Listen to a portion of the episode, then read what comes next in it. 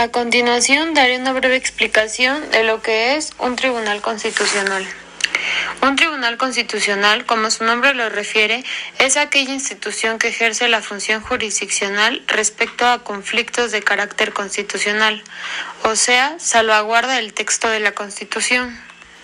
Es una institución judicial autónoma de los órganos constitucionales y estatales y dotada de determinadas competencias y funciones a través de las que hace valer la Constitución. Entendida esta no solo como una ordenación jurídica para juristas a interpretar por esto según las reglas artísticas nuevas y viejas, sino que actúa esencialmente también como guía para profanos del derecho. El Tribunal Constitucional es una coronación del Estado constitucional contemporáneo. Si bien no necesariamente todo el Estado constitucional tiene que tener un Tribunal Constitucional, los tribunales constitucionales nacieron en Europa a mediados del siglo XX y tienen características en su comprensión más pura y ortodoxa, que precisamente les da el calificativo de constitucionales. Estas son las siguientes. Primero, la esencia, concentración de manera de monopolio, el control de constitución. Son ajenos a los poderes legislativo, ejecutivo y judicial. Sus resoluciones tienen efecto erga omnes. Protegen la democracia. Bajo este esquema fueron ideados, en razón a un contexto histórico, jurídico y cultural específico en especial respecto a las experiencias y lecciones que dejó la vivencia de la Segunda Guerra Mundial, como fue el impacto que tuvieron en la estructura y la mentalidad jurídica de los regímenes totalitarios, como el fascismo, el nacionalsocialismo o el franquismo. Como resultado de este, Hans Kelsen propuso un tribunal constitucional alemán. El modelo americano de control constitucional nació antes que el europeo y en razón de los, de los contextos sociales y legales eran distintos, adquirió características propias y diferentes de los demás modelos. México no contamos con un tribunal constitucional propiamente dicho.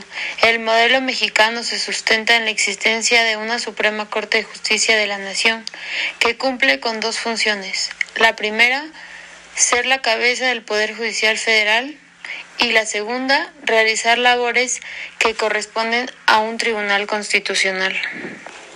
Uno de los principales problemas a resolver es determinar cómo y cuántos y entre quiénes se designará a los titulares irrevocables de un órgano dotado de tanta autoridad. Para algunos estudiosos del derecho, como se trata de un tribunal, sus miembros deben de provenir del ejercicio judicial y ser los propios jueces de alto rango quienes designen a los miembros que compongan el Tribunal Constitucional. Otros prefieren que sean designados por sus propios órganos políticos en virtud de que el control constitucional se toman decisiones de naturaleza no solamente jurídica, sino también política. Aunado a lo antes mencionado, también se discute sobre el perfil del juez constitucional.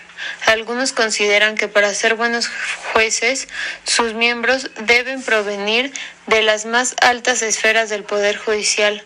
Otros piensan contrariamente a ello y afirman que los jueces constitucionales pertenecen a otra categoría y a otro mundo distinto al de los jueces ordinarios, ya que el juez constitucional al controlar a los poderes políticos pese a su actividad y métodos de naturaleza jurisdiccional, el alcance de sus decisiones tiene con frecuencia un carácter inevitablemente político. En México se considera que primeramente tendríamos que entrar en un proceso de reforma profunda a nuestras instituciones, puesto que nuestra democracia está muy cuestionada. Por tanto, cualquier forma que se quiera implementar caería en un vicio y por cuestionamiento se tienen muestras de instituciones políticas y judiciales. Como dije en un principio, en México no contamos con tribunales constitucionales. Esto recae en la Suprema Corte de Justicia de la Nación.